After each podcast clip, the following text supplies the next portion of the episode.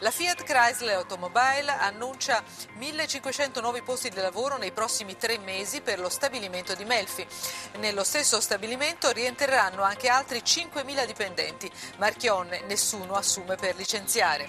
Tra e qui, e qui siamo arrivati all'ultimo argomento di questa sera. A proposito, eh, l'abbiamo sentito in diversi titoli dei telegiornali. Un augurio veramente di tutto cuore a Emma Bonino. millecinquecento nuovi posti di lavoro a Melfi a tempo determinato e rientro in fabbrica dei cinquemilaquattrocentodiciotto che attualmente sono in cassa integrazione dello stesso stabilimento SATA. Tutto questo, dice Sergio Marchionne, grazie alle ottime previsioni sui nuovi modelli della Jeep Renegade e della Fiat cinquecento X. È una buona notizia. Marco Bentivogli, segretario generale della F I M C I S L, buonasera. Ma io penso che sia una buonissima notizia. In questo periodo noi abbiamo rischiato più volte che sparisse la produzione di auto dal nostro paese. Il fatto che ci sia stato un sindacato che spesso contro tutti, anzi spesso contro anche organi di, di, di disinformazione che hanno spiegato di tutto e di più, abbiamo fatto accordi importanti che oggi consentono di ripartire. Rientrano tutti quanti dalla cassa integrazione, millecinquecento persone troveranno lavoro, circa trecentocinquanta sono spostamenti da Pomigliano e da Cassino e mille saranno nuove assunzioni. Io credo che bisogna assolutamente esserne contenti. Questa è la voce della C I S L. Sentiamo la voce della FIOM C G L. Michele De Palma è il coordinatore nazionale del settore auto. Buonasera De Palma.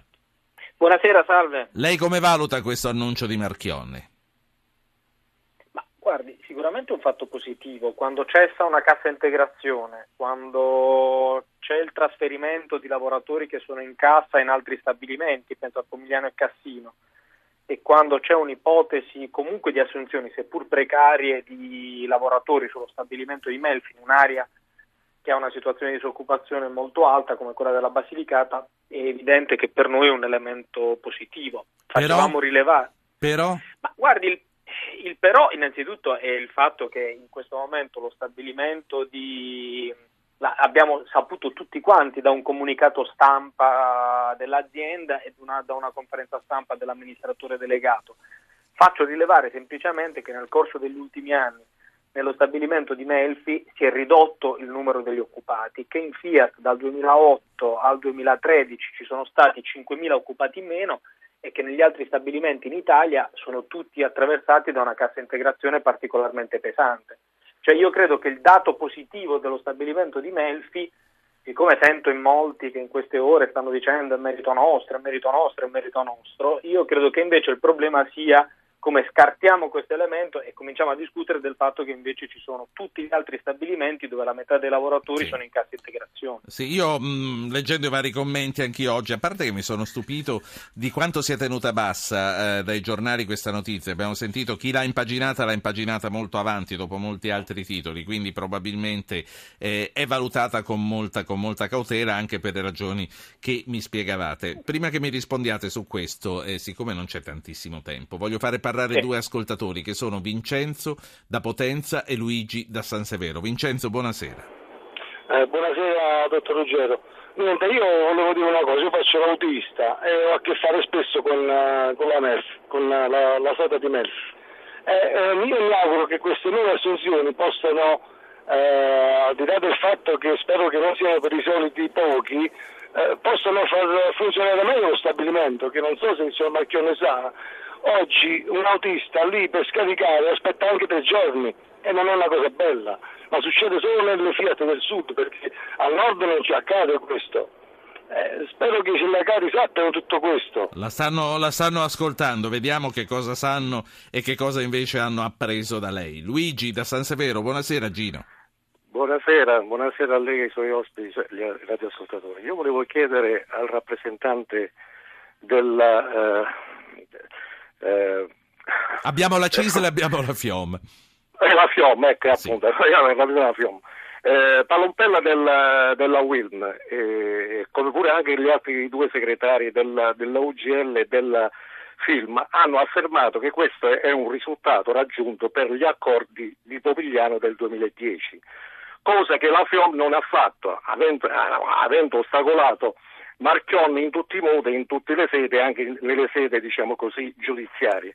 Hanno qualcosa da rimproverarsi o, o, o, o vogliono cambiare la loro allora, politica? Sentiamo... Diciamo Sentiamo se c'è un minimo di autocritica, come lei si aspetta, eh, dalla voce di De Palma. De Palma. No, innanzitutto il piano presentato dall'amministratore delegato avrebbe dovuto prevedere il fatto che nel duemilaquattordici, non nel duemilaquindici, tutte le lavoratrici e lavoratori degli stabilimenti Fiat dovessero essere al lavoro e che si sarebbero prodotte in Italia un milione e quattrocentomila veicoli. Sto ai dati che sono stati dati dall'amministratore delegato, quindi non da noi.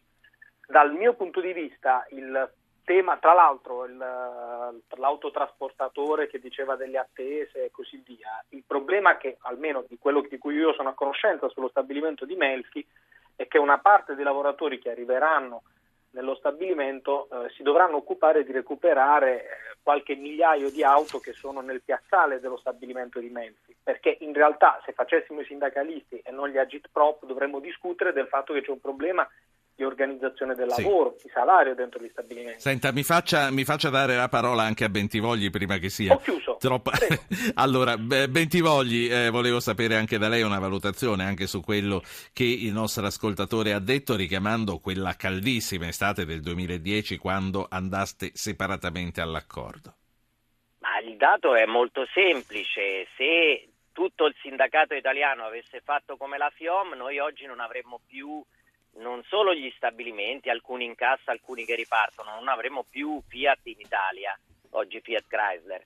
Questo purtroppo non lo dice nessuno, io capisco, lei dice è passato in secondo piano, ma perché accanto all'errore di valutazione che fece la FIOM ritirandosi sull'Aventino, purtroppo anche molti suoi colleghi hanno preferito prendere questo tipo di posizione giudicando degli accordi che nessuno ha mai letto. Gli accordi che sono stati fatti in Fiat sono accordi che ci sono in tutta la categoria dei metalmeccanici da ben prima che Marchionne ha chiesto Sentite. queste cose. Eh, Io no, ci tengo a, preci- a fare una precisazione, tra l'altro. I due modelli che verranno prodotti a Melfi sono due modelli, e la cinquecento X e il Renegade, che sono modelli prodotti solo in Italia e che saranno venduti in tutto il mondo. Sì. Io sono tra il sindacato che brinda rispetto ditemi, a questo. Ditemi solo una cosa, c'è perché ho veramente, ho veramente gli ultimi secondi. Per favore, mh, vorrei sapere a tutte e due, se ce la facciamo prima della sigla. Il Jobs Act, secondo voi, ha avuto una qualche influenza in questo rilancio del lavoro? Eh, una parola da Bentivogli e una da De Palma. Bentivogli. No, io non penso che c'entri il Jobs Act. Il Jobs Act vero non è quello degli annunci di qualsiasi governo. De Palma. Il Jobs Act è gli investimenti che il sindacato... Dai che parte la sigla, voglio sentire De Palma cosa ne pensa. No, penso che la cancellazione della, dell'articolo diciotto sia non un vantaggio ma invece un problema. Vi ringrazio tutti. Vi ringrazio tutti, Zapping finisce qui.